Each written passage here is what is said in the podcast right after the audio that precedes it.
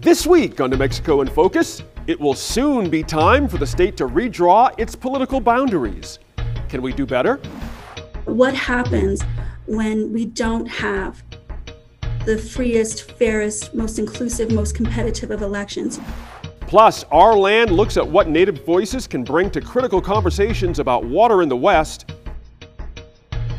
New Mexico in Focus starts now. Thanks for joining us this week. I'm your host, Gene Grant.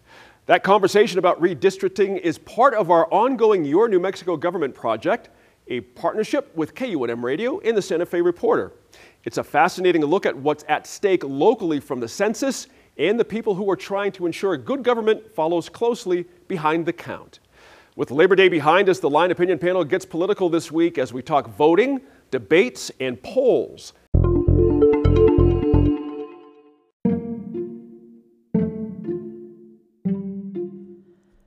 Hey, happy Friday, one and all. This is Kevin McDonald, executive producer here at New Mexico PBS.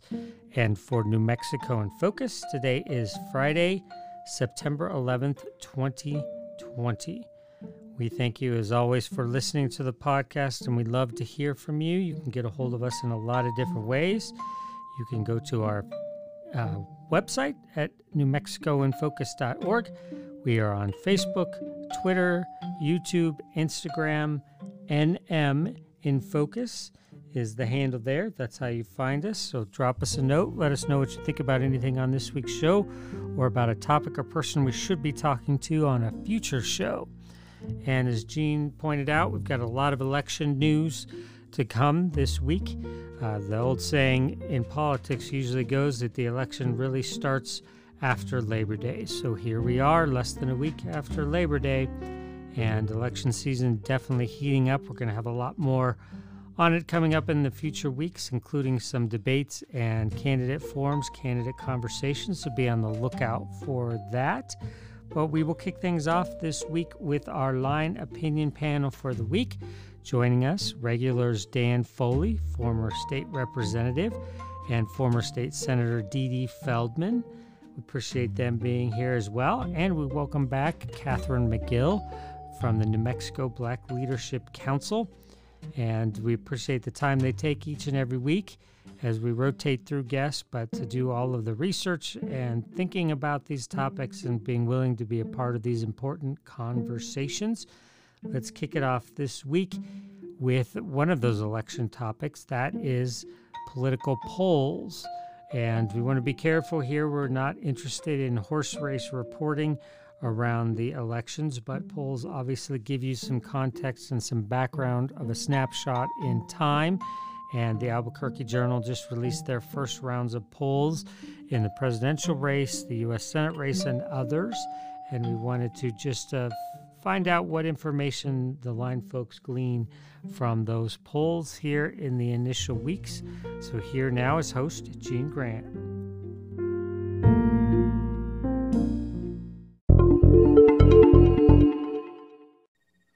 The Albuquerque Journal has once again enlisted Brian Sanderoff's research and polling company to survey important campaigns and issues ahead of the election. We don't see as much polling as we used to, and while we don't want to rely too much on them as a predictive tool, they give us a good idea of what's happening at a given moment and how strategies have been working throughout campaigns. Joining me in the studio through the magic of the internet is a welcome guest we're always glad to have, Catherine McGill. She's the founder, director of the New Mexico Black Leadership Council. Also joining me on screen is former House Rep and line regular Dan Foley. And to complete our panel, we've got State Senator and line regular Dee Dee Feldman. All right, the president trails Joe Biden by 15 points, 50 to 39 percent. And maybe the big takeaway, is Mr. Sanderoff and reporter Dan Boyd peeled that onion, is that while the president's base is strong, moderates break hugely for Mr. Biden, about two to one. And Dan, I got to ask you, does the president's strategy here need to change if he wants to win New Mexico? And if, if, if he does have to change, how? I think it's hard to answer that question just mm-hmm. because mm-hmm. you know, the polls have shown that it, they don't make any sense, right? I mean, you look at the gap between Biden and and uh, Trump in New Mexico, and then you look at how close the race is between Lujan and Ronchetti. Um, it's just it's just an interesting. I mean, and the sim and and the, the reason I bring that up is Ron mm-hmm. Kennedy's made no bones about tying himself to the Trump train, and Lujan's made no bones about tying himself to the progressive agenda. And yet here you have two local folks that are in a much closer battle than the race seems to be for the president. Look, I think that at the end of the day, um, you know, w- we know the way the state breaks down. You know, mm-hmm. uh, obviously Albuquerque, Santa Fe is a very progressive, liberal-leaning part of the state. Uh, not there's not enough votes outside of Albuquerque. But, but uh, let me ask you a question. You know, uh, Trump's at 39, Ronchetti's at 40 percent. They're not that different. Is, uh, is this a? Tr- they're not that different, but look at where look at where Biden is and where uh, Lujan is.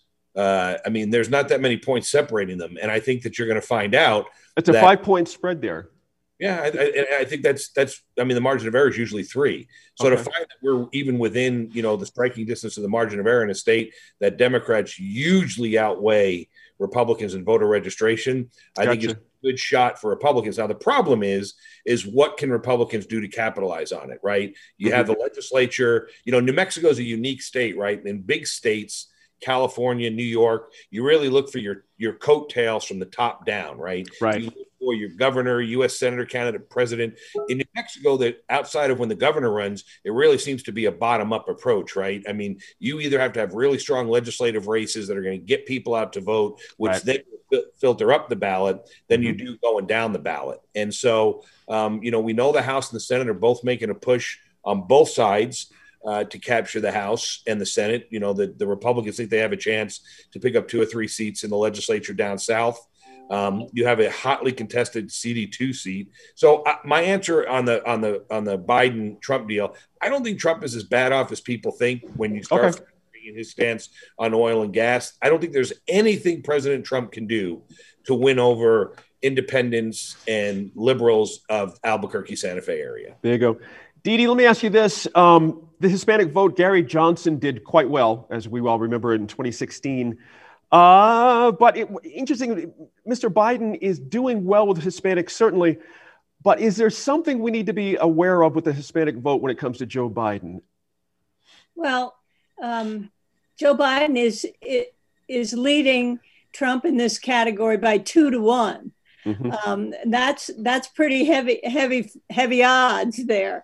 Um, and um, I think you know on these polls, particularly the uh, the one of Biden and Trump versus the congressional polls, you mm-hmm. really have to look at the nature of the poll itself. The size of the sample for the presidential uh, poll was larger than it was for the congressional polls. Uh, that makes a difference. Um, and um, one of the things that um, really, uh, two, two things actually that really are different this time in the poll is the small number of undecideds. Mm-hmm. Um, things are pretty fixed in place already.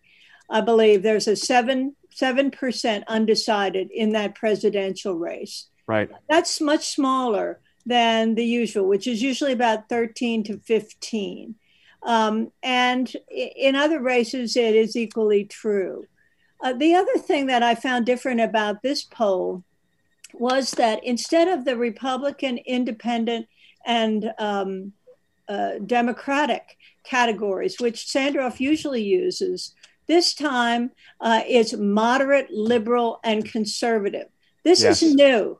Yes. This is new. And um, I was interested in the fact that he did that this time, um, which may sort of um, uh, indicate a shift in in the party uh, party loyalties. There's some things about it that are very fixed, like you know we saw that more Hispanics uh, favor the Democrats, more um, uh, more people in the northwest part of the state favor the Republicans. The east side is solidly Republican, mm-hmm. and the Rio Grande corridor is Democrat.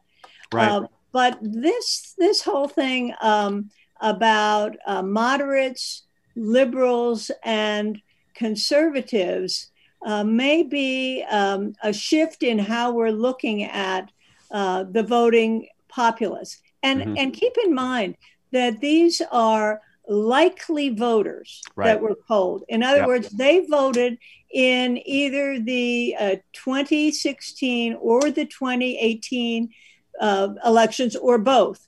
This does not um, it does not poll frequent voters who vote in primaries, uh, and it does not poll newly registered or new new voters. That so, that bit right there, that's interesting to me. The new voters not being mm-hmm. polled, and you got to wonder, Kathy McGill. Sorry, Dee Dee, kind of cut you there. I, I just running a little short on time. Uh, Kathy, talk about that. You know, the influence of young voters, new voters, all that, and, and what it means for these numbers. Are they going to change anything here? What's what's your guess?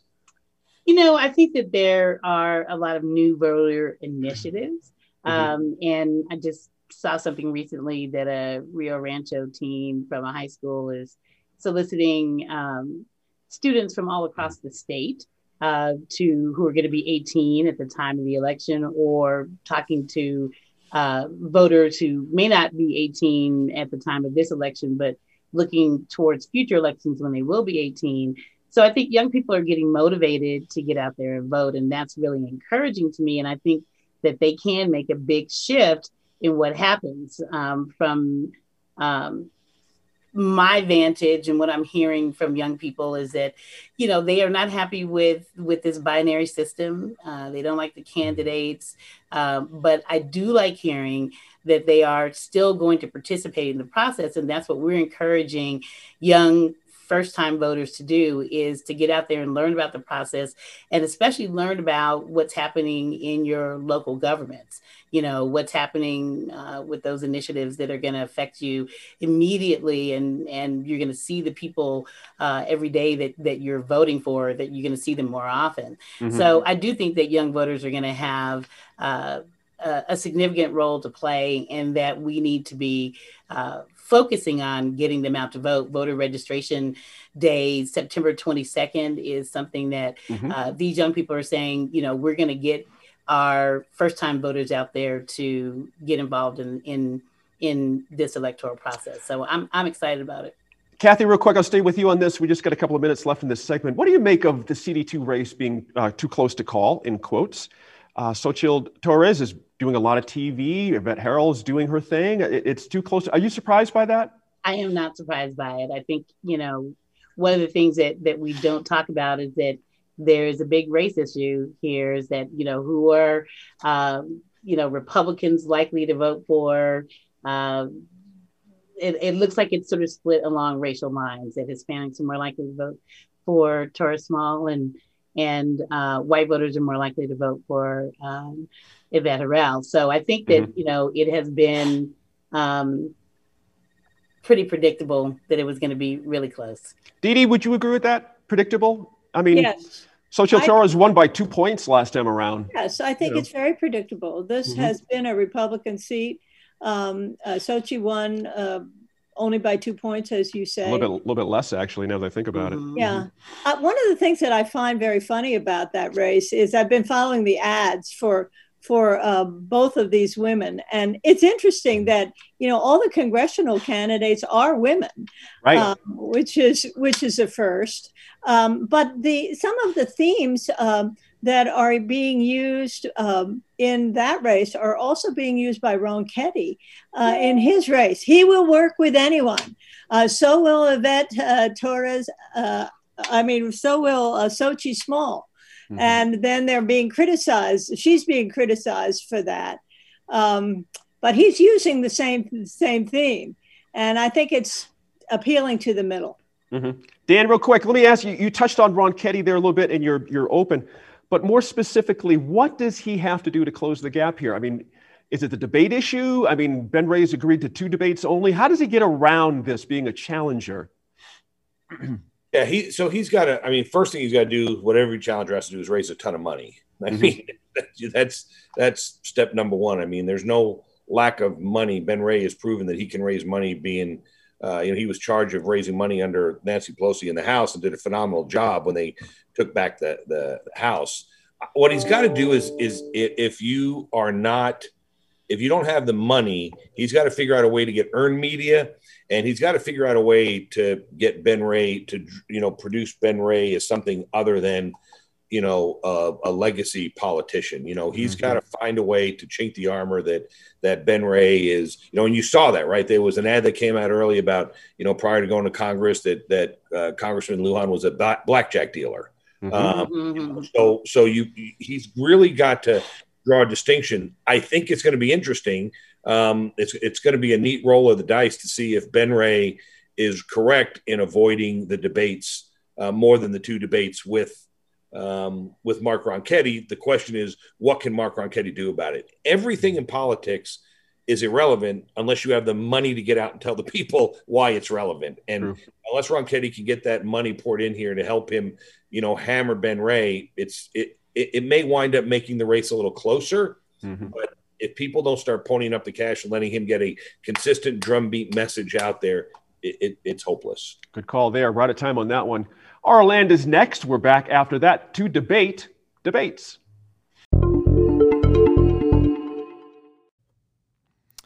All right, we'll be back to the line here in just a minute. It is the second Friday of the month, though, and that means it's time for our land which is our environmental reporting segment that airs each and every month with correspondent Laura Paskus. Still not able to get out and about as much as we would like to because of COVID 19, but it's not stopping us from bringing you important stories and important information. And this month, we are talking about the management of some key rivers in the area the Colorado River up in the northwest corner of the state, as well as, of course, the Rio Grande. And as is often the case, we wanted to um, find out how much input tribes along those rivers have in terms of how those rivers are managed, uh, the water rights, uh, conservation, all of those efforts. So we talked to two very important people here this week about that, and specifically the 10 Tribes Partnership, which is a collaborative effort from some of the pueblos and tribes along the Rio Grande and Colorado River as they look to make their voice a little louder and stronger on these issues of how we care for one of our most important natural resources. Here now, Laura Paskus and Our Land. In the western U.S., states carved up river water between themselves using compacts long before tribes had a say in how rivers like the Colorado or the Rio Grande would be managed. Even though tribes hold the oldest and most senior water rights on those rivers, they still don't always have a seat at the table today. That's starting to change with efforts like the 10 Tribes Partnership on the Colorado River. In this episode of Our Land, correspondent Laura Paskus checks in on what it means for tribes to truly have a say in Western water issues.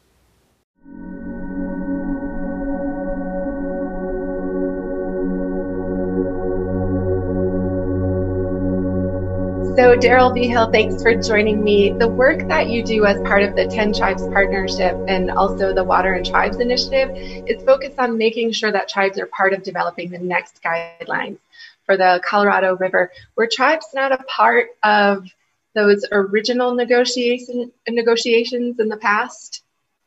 Uh, yeah, good morning, Laura. Yeah, the, no, they weren't. And uh, that's why it becomes even more important you know that we start to, to create the foundation of you know why it's important for tribes to to be able to participate or to make the choice to to be able to to, to participate be able to build a capacity to be able to do that. And there's a lot of different reasons on, on why, you know, it's important. The 10 tribes partner, partnership of the Colorado River alone has close to 2.9 million acre feet of water rights in the Colorado River Basin.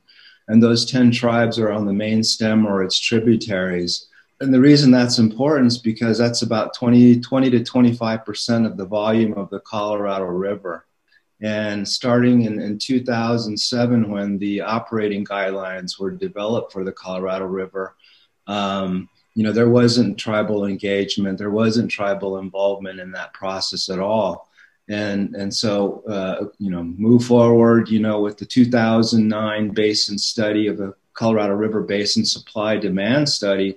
This, it was a partnership. It was created out of a partnership with the uh, seven basin states and the federal government through Bureau of Reclamation.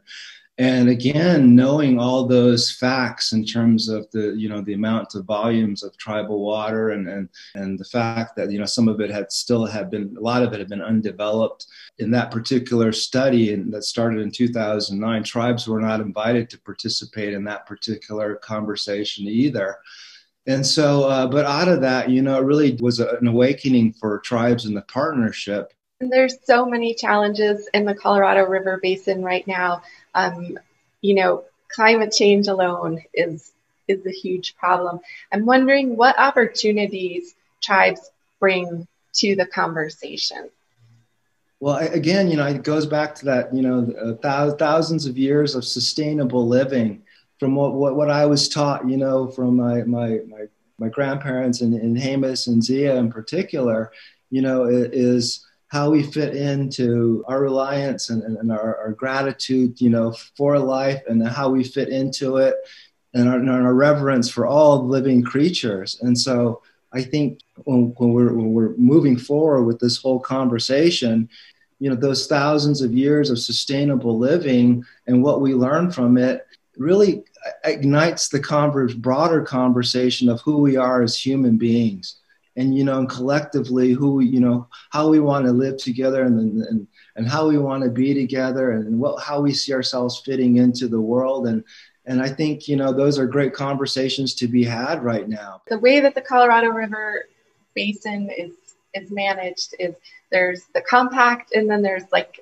essentially these amendments and changes and guidelines. Is the compact itself set in stone I, you know, I don't think so. It's a, it's a law. And, you know, I got him when I got involved with this process 10 years ago, it was funny because I was like, so we have all these problems in the basin and, and, and why don't we just change the law of the river? And, you know, I, I could have been, you know, strung up for, for probably saying that, you know, and I still say that today. Well, thank you so much, Daryl Vigil, for joining me today. I appreciate it. Oh, you're welcome.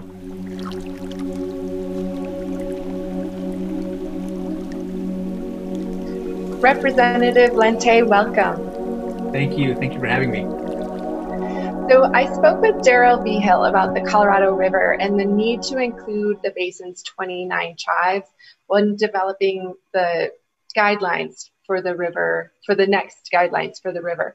And I'm curious when it comes to the Rio Grande Compact, how are Pueblo water rights incorporated and what input did the Pueblos have during the early part of the 20th century when that compact was being negotiated?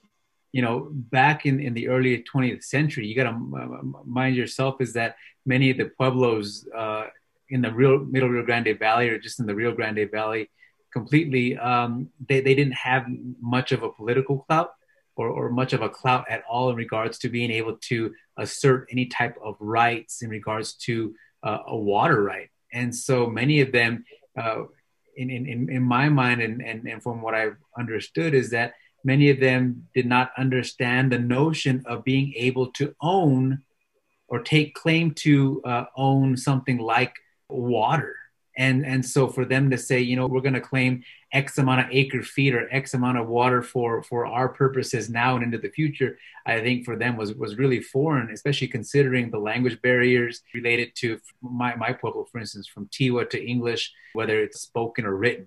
And so back then you know uh, taking into consideration that much i mean we're, we're only talking about a century ago but at the same time i think about about 10 years ago and how much things have changed. And so when, when you think about that, I, I, would imagine that that their claim in terms of, of their participation to uh, the compact might have been um, rather limited. So you yourself, you're an irrigator, water rights expert, a legislator, um, and I'm curious what you think if tribes were brought in early and if they were treated like the sovereign nations that they are, how facing some of our these really big challenges that we face in New Mexico, how things could look different in a decade or a century. Well, I mean, history has proven itself that the Pueblos have been in the middle Rio Grande Valley in New Mexico for centuries, and they have been able to play a part in the resilience of, of how they have lived their lives as agriculturalists, as folks that have taken care of the land, and the land has taken care of them. And so, if they can lend themselves into what, for for instance, if they can lend themselves to allowing someone like like me, not to say I want to be a part of that right now, but if they allow someone like me or, or, or my counterparts in any one of the villages to be a part of that discussion and that part of that discussion can then be someone like a Pueblo person from a Cochiti Pueblo, Santo Domingo Pueblo, wherever, saying, well, my grandfather or my grandmother or my forefathers talked about this being the way things had been done in the past. And if we can lend ourselves to learn from those past practices, I think that could be a, a great start. That could be a great collaboration message, a message between the two uh, parties, for instance, or the many parties. But as we move forward, I mean, it seems to me that to be able to be a part of the process because not only do we have that historical identity in place here in the Middle Rio Grande Valley, but also now with that prior and paramount water rights, with those senior water rights that are associated with the tribes, we cannot have people negotiating and using those senior water rights as bargaining chips that they don't even own, that the tribes have and have to protect. Well, Representative Lente, thank you so much for joining us. Thank you. We appreciate it.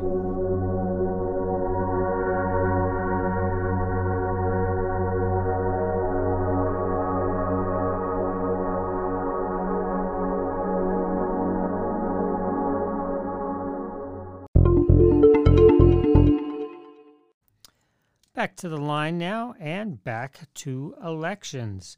It has been a wild and woolly political season already in terms of one of the key things around campaigns, and that is debates. There's been a lot of back and forth between candidates, including in the race for U.S. Senate, about who will debate when and where, and who will call the other one out for not debating. We're seeing that big time in that Senate race, as I mentioned. Uh, right now, there are two debates planned, uh, televised debates planned. One of them here on New Mexico PBS. That will be on Sunday, October 18th at 6 p.m. The other debate is on KOAT uh, in combination with the Albuquerque Journal. But it got us to thinking about a lot of things. One of the key questions being how important are debates really for helping voters make up their minds in the election?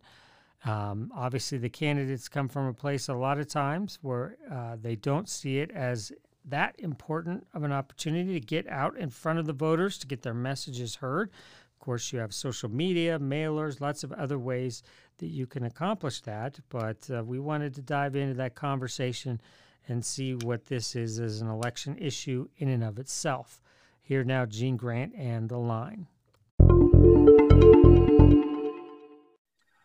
Staple of the campaign season, debates are critical to this election. While presidential candidates are debating more than ever in the primaries and have three debates set yet again this fall, debates are a rarity in high profile local races. Now, here at NMPBS, we've locked down one of the two Senate debates. Watch it October 18th at 6 p.m. But with few rallies and even fewer chances to meet the candidates if we're being safe and socially distant, voters are left to do it on their own comparisons. We're hoping to get a congressional debate or a candidate conversation on the calendar here at the station, but the question we always ask is are they helpful or just a parade of talking points? Tired talking points at that. Now, Catherine, let me start with you on that question. What's the best way to go with these debates? How should we consider them? Um, I think that they are really important. Mm-hmm. Uh, we get an opportunity to see how people respond under pressure.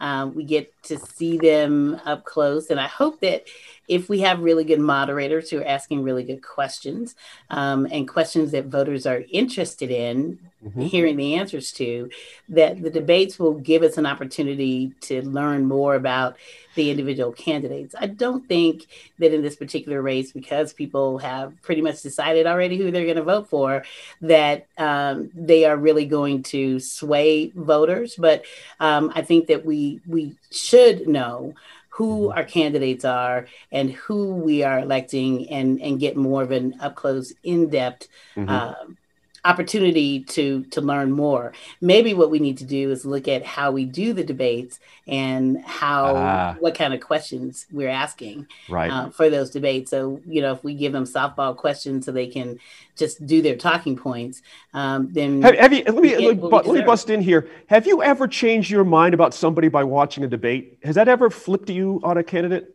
Never. okay. Yeah. Let me go to Dee Dee on the same question.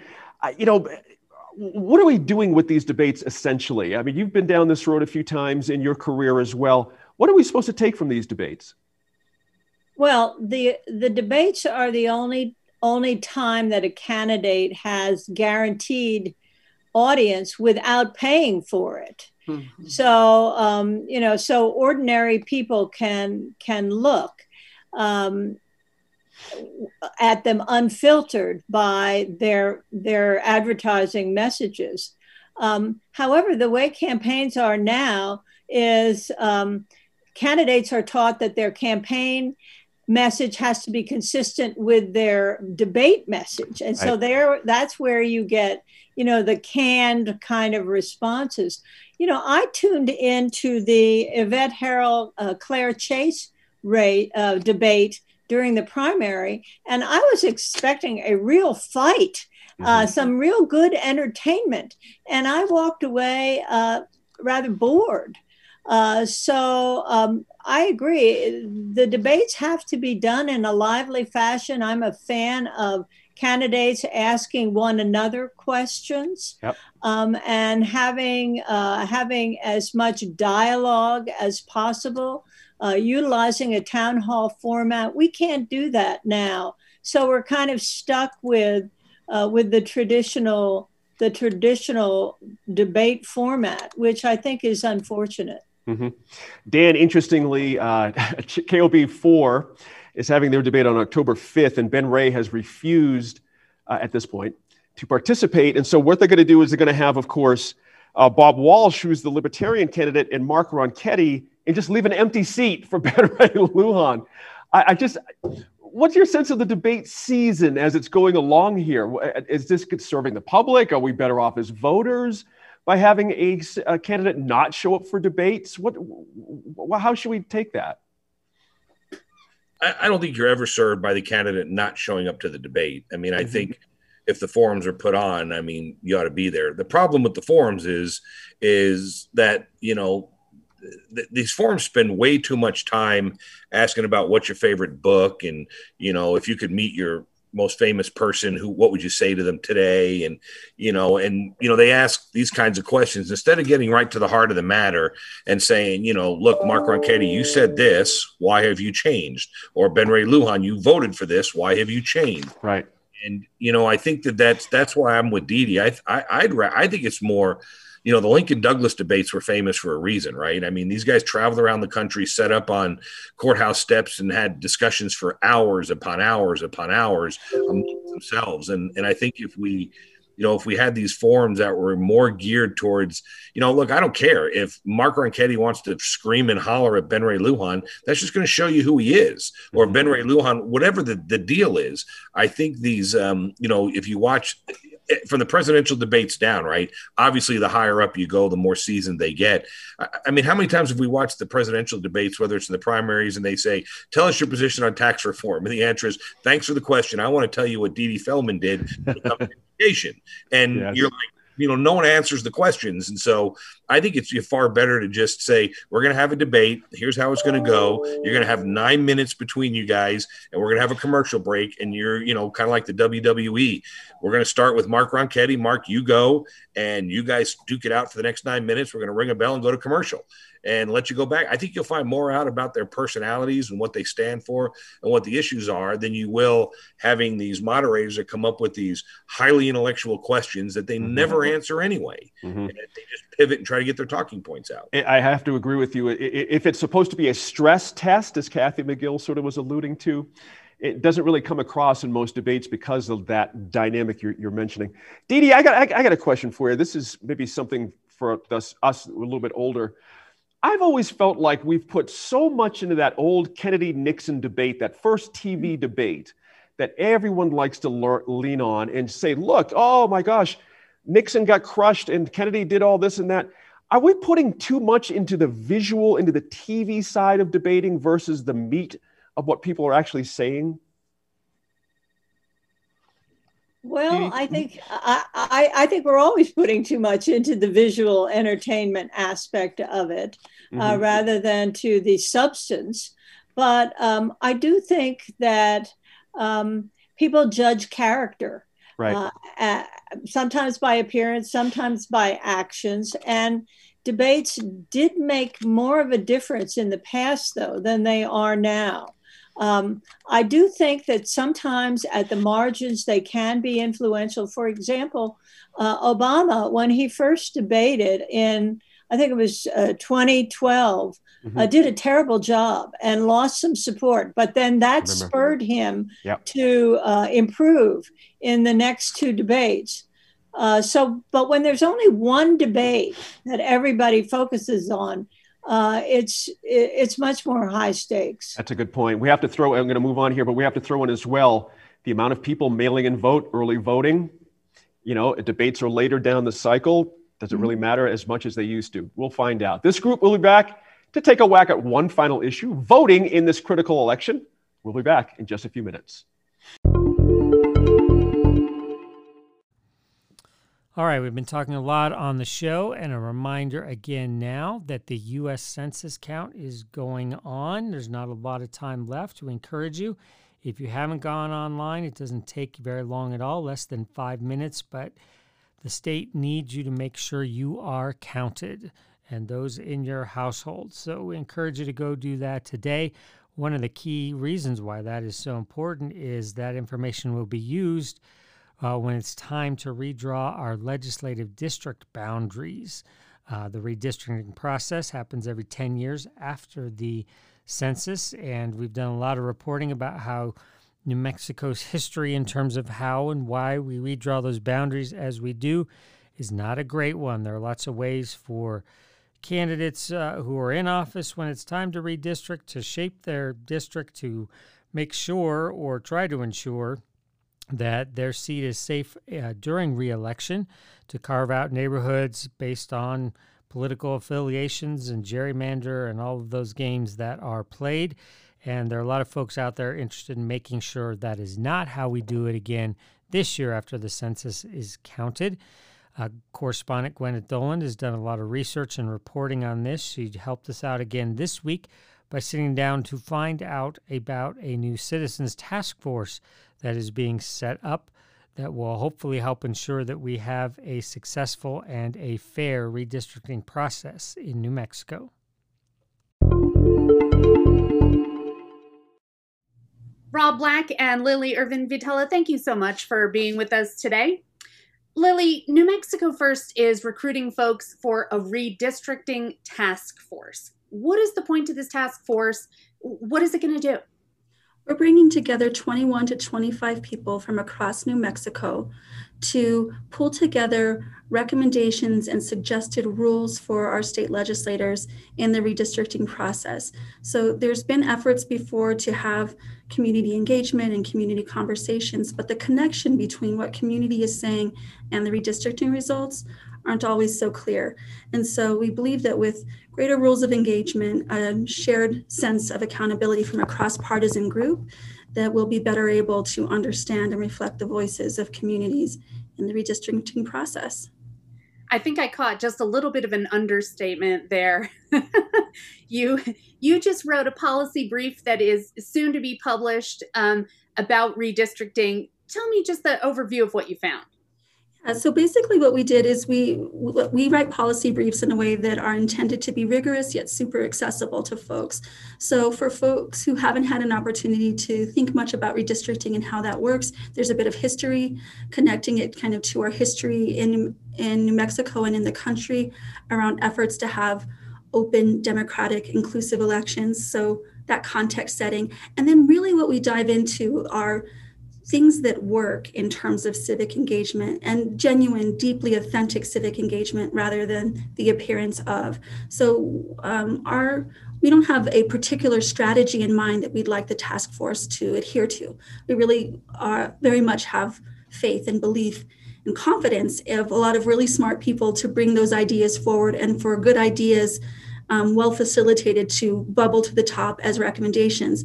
But where we do have a real commitment in terms of outcome is around process.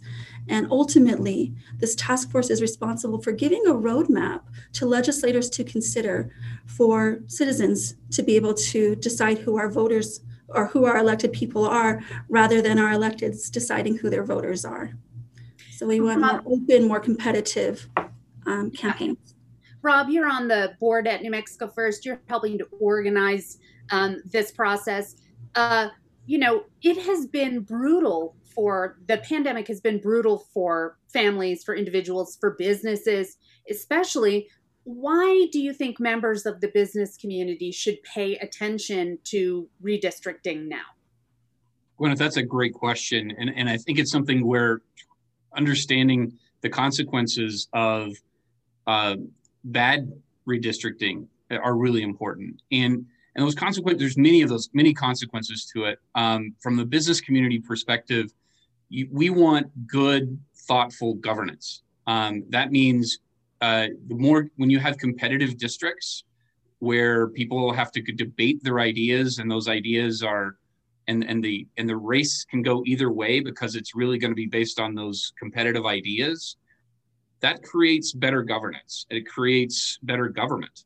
Um, when you have the ability for an elected official to pick their own voters and they create safe districts, so a, a district where it's overwhelmingly Republican or overwhelmingly Democrat, the, the discussion tends to get extreme on either side. And so they don't have to cross over for other party votes. They're really going to go try to just grab their own parties, which causes uh, really extreme positions uh, to, to resurfaced in those discussions and those elections and tend to be more extreme candidates that get elected. We would like to see again that that the requirement or the a situation where those races are competitive, the ideas are competitive, so that uh, the governance is more effective in the end. So, you know, business people are just one of among a large group of people that you think should be involved. Lily, who are you looking for to serve on this re- task force? It, should people have some experience? Should they be experts? So we're looking actually for a whole range of perspectives. We really, ultimately, we want our task force to look like New Mexico. We want it to look like New Mexico in terms of race, ethnicity, culture, coming from different language traditions, coming from different political ideologies, coming from different faith traditions, or not a faith tradition, or not a political party, right? We want folks, so we have folks who have tossed their hat in the ring, who are PhDs or JDs, so they're they have some expertise on these issues in terms of the technicalities, but we also really value and respect the expertise of people in community and everybody in a democracy has a stake in this.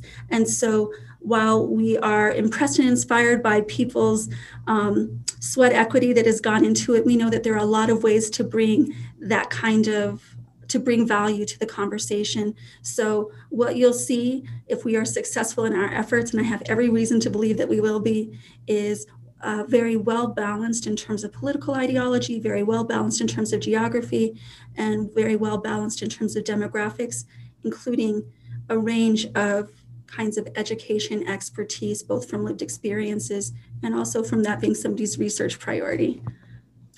And so, Rob, you're representing the business industry, one of the hats you wear, but you also have some experience with redistricting and uh, democracy promotion in your past. I do. I've, I've uh, had the privilege of working uh, overseas, doing democracy development work in, in South Africa during the transition and uh, in Cambodia and, and other countries. Uh, but more recently was involved when I was at the San Francisco Chamber of Commerce in efforts at statewide reform in California and where we were looking to look at how did we do redistricting in California? How did we, and, and how could we improve it in a way that really created more of a community voice uh, that made the discussions of how we structured those districts more fair and transparent uh, and move those away from really partisan discussions and into nonpartisan or uh, really nonpartisan discussions because they were looking at you, you know we looked at using retired judges uh, civilians who aren't um, affiliated with elected officials uh, to really help create communities of interest so that you're not splitting up underserved communities who have historically been damaged in these fights and these uh, well, you know gerrymandered districts because their power is diluted. And when that happens you lose you lose a voice in the community that's really really important. You know in new mexico the legislature does pretty much this whole thing. Um, you know they get the census results and then they essentially go behind a curtain and come out a little while later with a plan. It's a little more complicated than that but not much and california ended up deciding to do it in a really different way um, what did they decide they they decided to again go to a, a nonpartisan approach where uh, I believe it's a panel of judge eh, retired judges and maybe even existing judges. I can't remember. It's been it's been a decade since we went through this reform there uh, to help set the criteria for how they would first draw the lines and then put forward maps for review and approval. So it was really again done uh, in a, a nonpartisan way. What it was designed to keep communities with a set of criteria to base those decisions on, but it was designed to keep communities of interest uh, aligned um, to ensure that those districts were balanced as much as possible as far as the, the representation so that you did have good discussions. It wasn't uh, the, the idea of whose party you were with wasn't part of the criteria to determine where the lines, lines were drawn. And they also didn't restrict it to, well, the current representative lives here, so we need to make sure they get to stay there. Because that's not in the best interest of the district. That's in the best interest, interest of that elected official. But that's not what democracy is about. Uh, elected officials are there to serve the people. So we need to make sure that the people get have a fair representation within their district when they're electing their leaders. And that's an interesting little tidbit you just brought up because, um, you know, in New Mexico, as it is now, they are allowed to consider where the existing lawmaker lives as a factor in drawing the district. So, Lily, is this the kind of thing that might come out of the redistricting tax task force? A recommendation to, for example, change that? It might. I think one of the things that we're being guided by is the best practices across the country, right? So, but we also always want something to make sense for New Mexico. So, uh, the um, NCSL has done a really good job of laying out here are some best practices, here are some emerging, uh, uh, emerging practices, and um, explicitly this issue around how to deal with incumbency has come up. And the suggestion nationally, the trend nationally, is away from protecting incumbents for exactly the reasons that Rob suggested. So that question will certainly be raised. You know, will there be a recommendation or a rule around what to do about incumbents?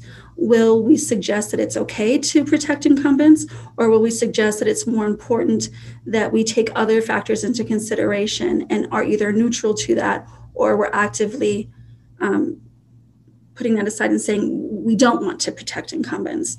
Um, and that has a lot to do with Rob's point, which I think is a sound one, is what's what's going to lead to the fairest, most open, most competitive elections, so that way people have who are running for office have a vested interest in making sure that they're building relationships with all of their constituents rather than just the folks who are most likely to vote for them the the National Conference of State Legislatures, which is sort of a research body that study these things, you just referenced them, Lily, and they did a report specifically looking at New Mexico. We talked about it uh, last year, um, comparing New Mexico to other states and how we do the re- redistricting process. One of the things that it showed was that there are comparatively fewer rules about the way we have to do it here I thought their report was very clear. I wrote a 25 page report on redistricting myself last year. Um, and I'm just the last one in a long line of people who've done reporting on the pretty dysfunctional, uh, I don't think I'm stretching it to say pretty dysfunctional way that we do this here. What makes you think that this task force is going to accomplish something that no one else has accomplished before? I'm eternally optimistic. So I'll just take take what I say with a grain, but I am somebody who very much believes that democracy works, especially when it's done well. And so the fact that we are bringing together people of a lot of different diverse perspectives and that we are our eye is on the prize i think that's critical i think another piece is we're very interesting um, juncture in time i think there are issues that the pandemic has um, kind of ripped the veil back on and that black lives matter has amplified and brought to the forefront about what happens when we don't have the freest, fairest, most inclusive, most competitive of elections. What happens when the legacy of racism in our voting laws and in our Constitution continues to play out and some people's vote matters more than others? Well, what happens is that we have ways that resources are distributed, that decisions are made that don't serve the public interest, that are more likely to serve the special interest. And so I think at this point in history, more than any time, at least in the last four decades, there's a real attention to how government functions, how power is wielded. And so I'm a firm believer that there are people who have been um, marginalized, who are still willing to give some credence to us having a healthy democracy and a social contract in place.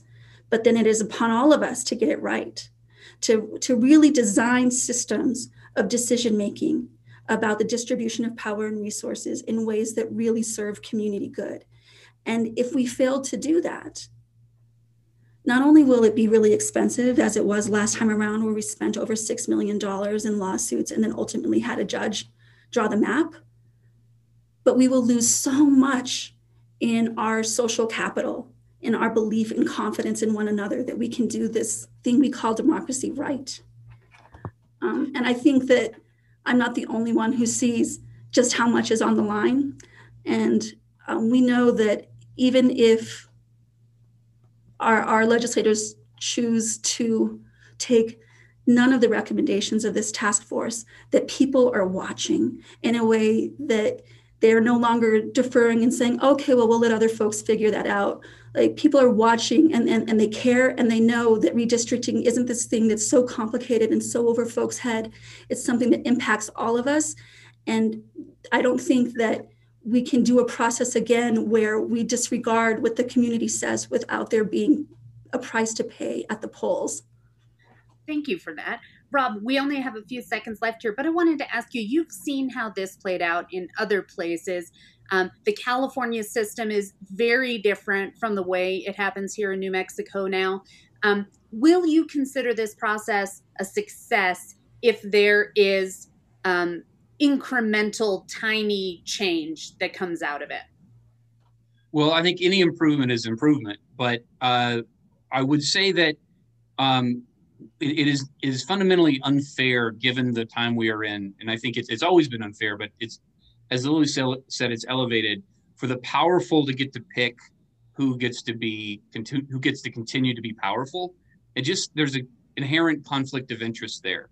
And what we need to do is set up an opportunity where the citizenry has that power and gets to help decide how those discussions, how those debates are, are structured. And and I'm I, I am also optimistic that folks who with good hearts and good inten- intentions um, will realize that that it is in their best interest to create that power in the people and not try to be not be seen as hoarding that power to themselves. Rob Black and Lily Irvin Vitela, thank you so much for being with us today. Thanks for Thank having you. us. This will be an election year unlike any others, it just in terms of how most people actually cast their vote, much like in the primary election. The push is on definitely for absentee voting, and you can right now submit your application for an absentee ballot on the New Mexico Secretary of State's website. And of course, the reason behind all of that is so that people don't have to venture out to crowded polls on election day in the middle of a lingering pandemic of COVID 19.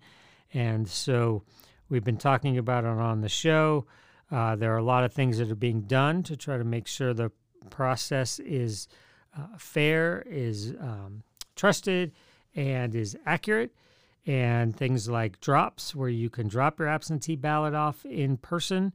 And so the line panel is back for one more time to talk a little bit about some of those concerns and approaches that the state officials are taking, election officials are taking, as we're now less than a couple months away from Election Day. Let's send it back over to Gene Grant and the line table. It's no exaggeration to say that November 2020's election in one of the most pivotal, it will be one of the most pivotal in our country's history. But getting as many New Mexicans to vote as possible and getting them to feel confident about voting safely and securely may be harder than ever during this pandemic year.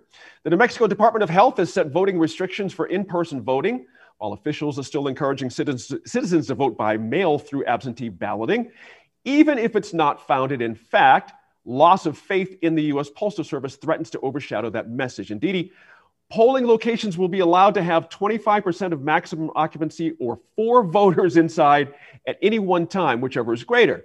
Mobile units will be limited to two. And voters inside and waiting outside polling locations must maintain six feet of distance, of course, with such restrictions. I got to ask do you think voters who wait until Election Day on November 3rd risk being left out? Being left out of what? Um, they will get to vote. Uh, they will definitely. It's the they they must be allowed to vote if they are in line, mm-hmm. and um, uh, we are hoping that th- there will be uh, increased absentee voting and increased early voting, so the crowds on all counts will be reduced. And um, one thing that the county clerks could do to ease the situation is to use drop boxes. And I noticed in Bernalillo County and in Doña Ana County, um, they are uh, beginning to use drop boxes for absentee ballots uh, that can be dropped off there. I think that will increase uh, at least the perception of safety for voters to come uh, and to avoid the post office as mm-hmm. well, if there are any doubts about that. So, um, yeah, I mean, I think that I'm, we're expecting a big turnout, and it will, uh, as in the primary, and it will work. Mm-hmm. Dan, what's your sense of the of the mail-in voting thing? Is this a much to do about nothing? Uh, we know where the president's at on this and such. Uh, the public has another thought. I mean, you look at what's going on here. We're going to be voting in record numbers by mail this this cycle. Yeah, I, I, think it depends on what you mean by mm-hmm. mail-in voting, right? If you're mm-hmm. talking about absentee voting, I, I don't think anybody's worried about that. Mm-hmm. I think we start talking about ballot harvesting and openly just mailing out ballots to people based on where we think they should be going. I think there's a real problem with that. Um, so I think we have to separate the two. We've been voting absentee and voting early and sending in our mal- uh, our ballots via mail for a very long time in New Mexico, all with little to no fanfare. Mm-hmm. Um, and I don't think that's going to change this election. I think where the the rub comes is should we be mailing out ballots just willy nilly uh, to people based on where we think they live, who we think they are, and should we just have should we have organizations going around and uh, uh, harvesting these ballots when we saw what happened in the past when former organizations were doing that in New Mexico specifically uh, and throwing away certain party registrations, not turning ballots in. So I think that the system, the way the system exists today, um, I think there's plenty of integrity in the system the way it exists today. I think when you try to change that system, that's when folks get a little nervous. Mm-hmm. Fair enough. Kathy, I got another question about social media and Facebook and others. You know, there's a lot of pressure at Facebook to do more to combat misinformation and stuff like that. In your view, how important is that this cycle? I mean, do they need to do more? Is, is this something that just can't do anything about because it just, you know, we got Russians and everybody else, you know, in our in our business doing this you know trying to mess this up here. How how important is social media to all this? I think social media is is very important. Mm-hmm. Um, you know, we definitely spend a lot of time on social media, and all of us love to. Um, we love Facebook, and we also hate it for uh, the decisions that they make about when we're going to censor. You know, when we're going to uh, try to to make sure that there's not disinformation and then maybe going too far and saying, well, now you can't have any ads or do anything um, within a week of the election. Um, and and I know that there's some some stipulations about when they will allow ads to continue. But mm-hmm. Facebook, social media is very important for how a lot of people get their information. Um, what I do know is that it, it's not necessarily, I think, going to change the way people vote. Um, it you know maybe perhaps would encourage them not to go vote is what some of the the the literature has said but i think that um, that we're going to be using social media for all kinds of things to get information. What we hope is that that community-based organizations like the one that I represent will get out there and do a really good job of educating. We use social media to do that mm-hmm. uh, about how to vote. Uh, getting people to vote and trusting the electoral process and you know just increasing that voter registration and hopefully getting more than 30% of the people um, in new mexico who are registered to vote to actually go out and do it you just anticipated my next question to Senator Feldman. You know, we could have a record turnout here, again, taking outside mail in voting and stuff like that. It's not going to be a ton of foot traffic, but I can imagine scenarios where people are out there at 710, 715, 720. And as you mentioned, by law, you still have to be allowed to vote. But I'm talking about what happens before then, about confidence in voting. Is there, is there any danger in your mind about the confidence people have about voting, the integrity of voting? Is there some doubt that folks might have this this cycle? Um, I think that that actually those doubts have been fostered on social media in the past by foreign elements, uh, with the idea of depressing the turnout. Mm-hmm. So I think it's very important what Facebook does. I'm disappointed with the half-hearted measure that they took uh, to include only new ads and only a week before the election. That said, I think it's very important uh, that uh, Facebook is continuing that ban after the election and has said that they will not uh, spread rumors of uh, one candidate declaring him or herself the winner. Um, what happens after the election here is just as important as what happens before the election. We don't have election day, we have a season. Right. That's an excellent point. That's a point to finish on. Sorry, Kathy, we're out of time right there. Hey, thanks to our panelists for getting up to their elbows in politics as we enter the final stretches of this campaign season.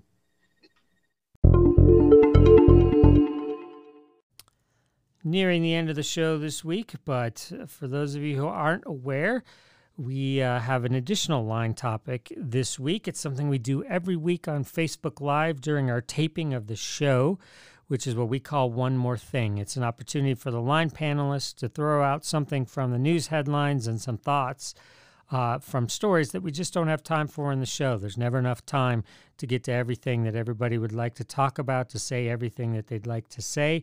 So, this is a great opportunity for us to do that and to get warmed up and ready for the taping. And so, thought we'd throw that in the podcast as well.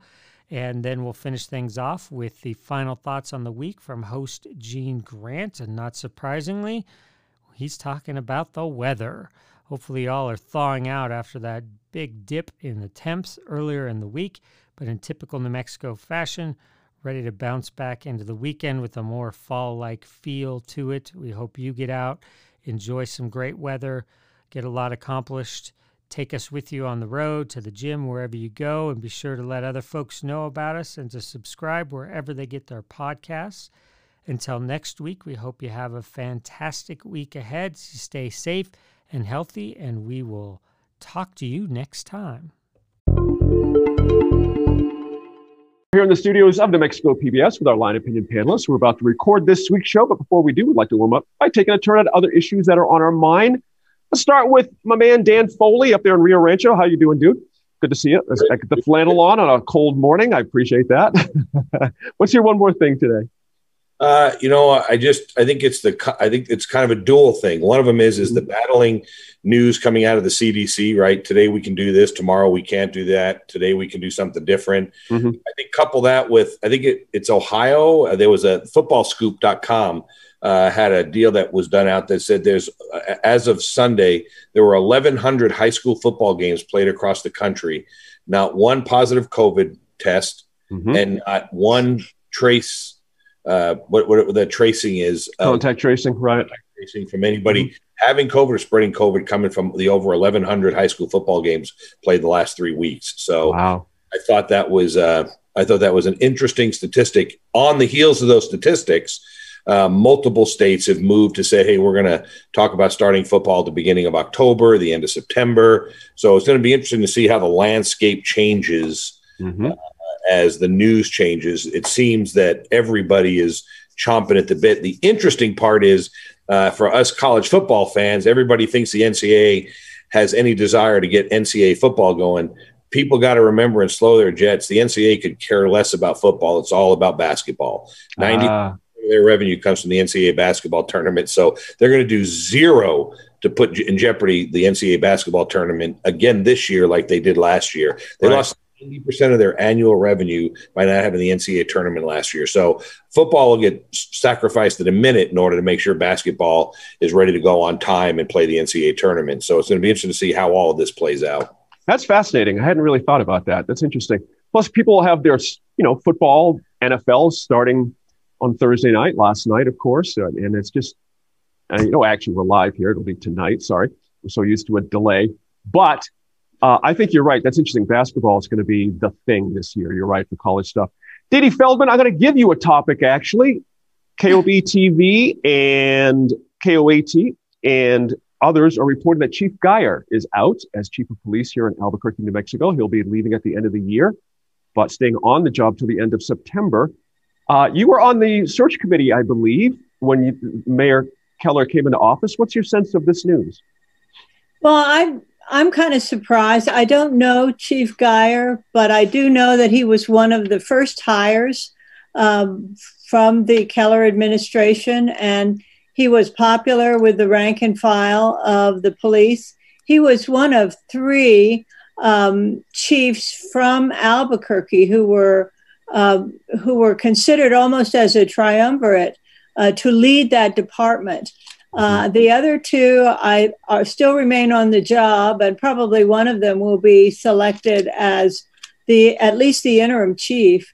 The whole thing to me is um, it is it brings up the idea of uh, the fact that city police chiefs are appointed by the mayor and uh, I believe confirmed by the city council, whereas mm-hmm. sheriffs are elected. And um, the uh, assumption has been that this has made city police departments more efficient than um, than sheriffs who um, who may who are elected independent of the county commissions, and that has led to problems in the past where because the county commission cannot direct what sheriffs do. Mm-hmm. So um, the um, the fact that they're appointed though can lead to a revolving door in some cases of police chiefs uh, who are blamed for high uh, crime statistics. Mm-hmm. Uh, and then, you know, re- revolving door kind of compounds the problem unless there are some real strict guidelines from above. And we used to have those from the DOJ, the Department of Justice, and the settlement.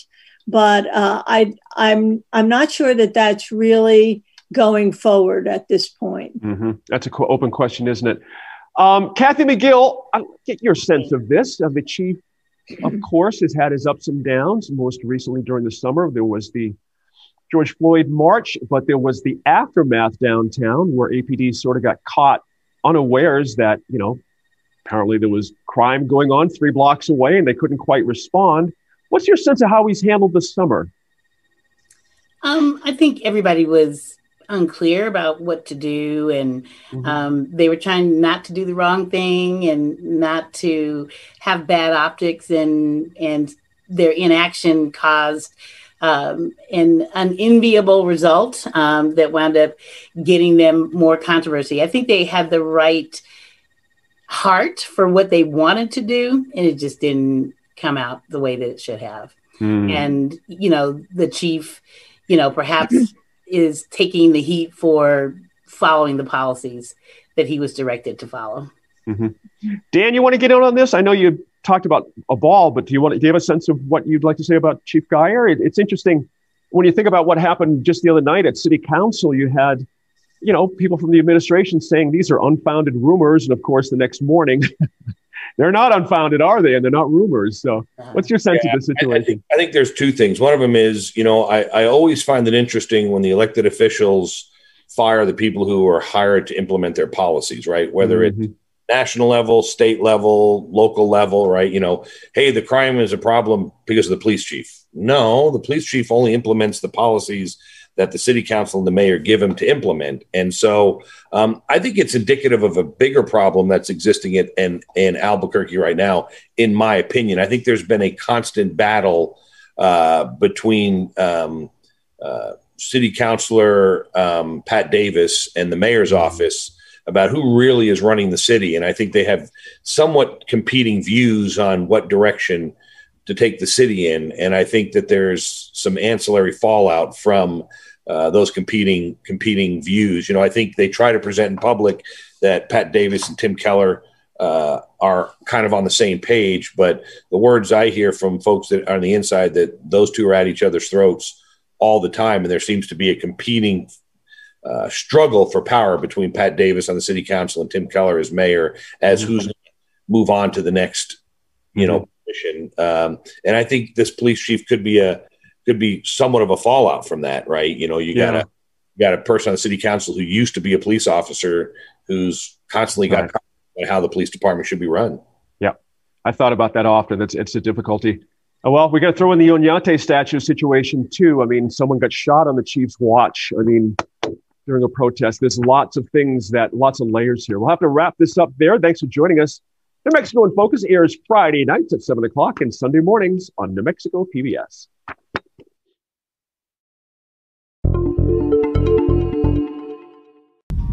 Wasn't this a week for weather?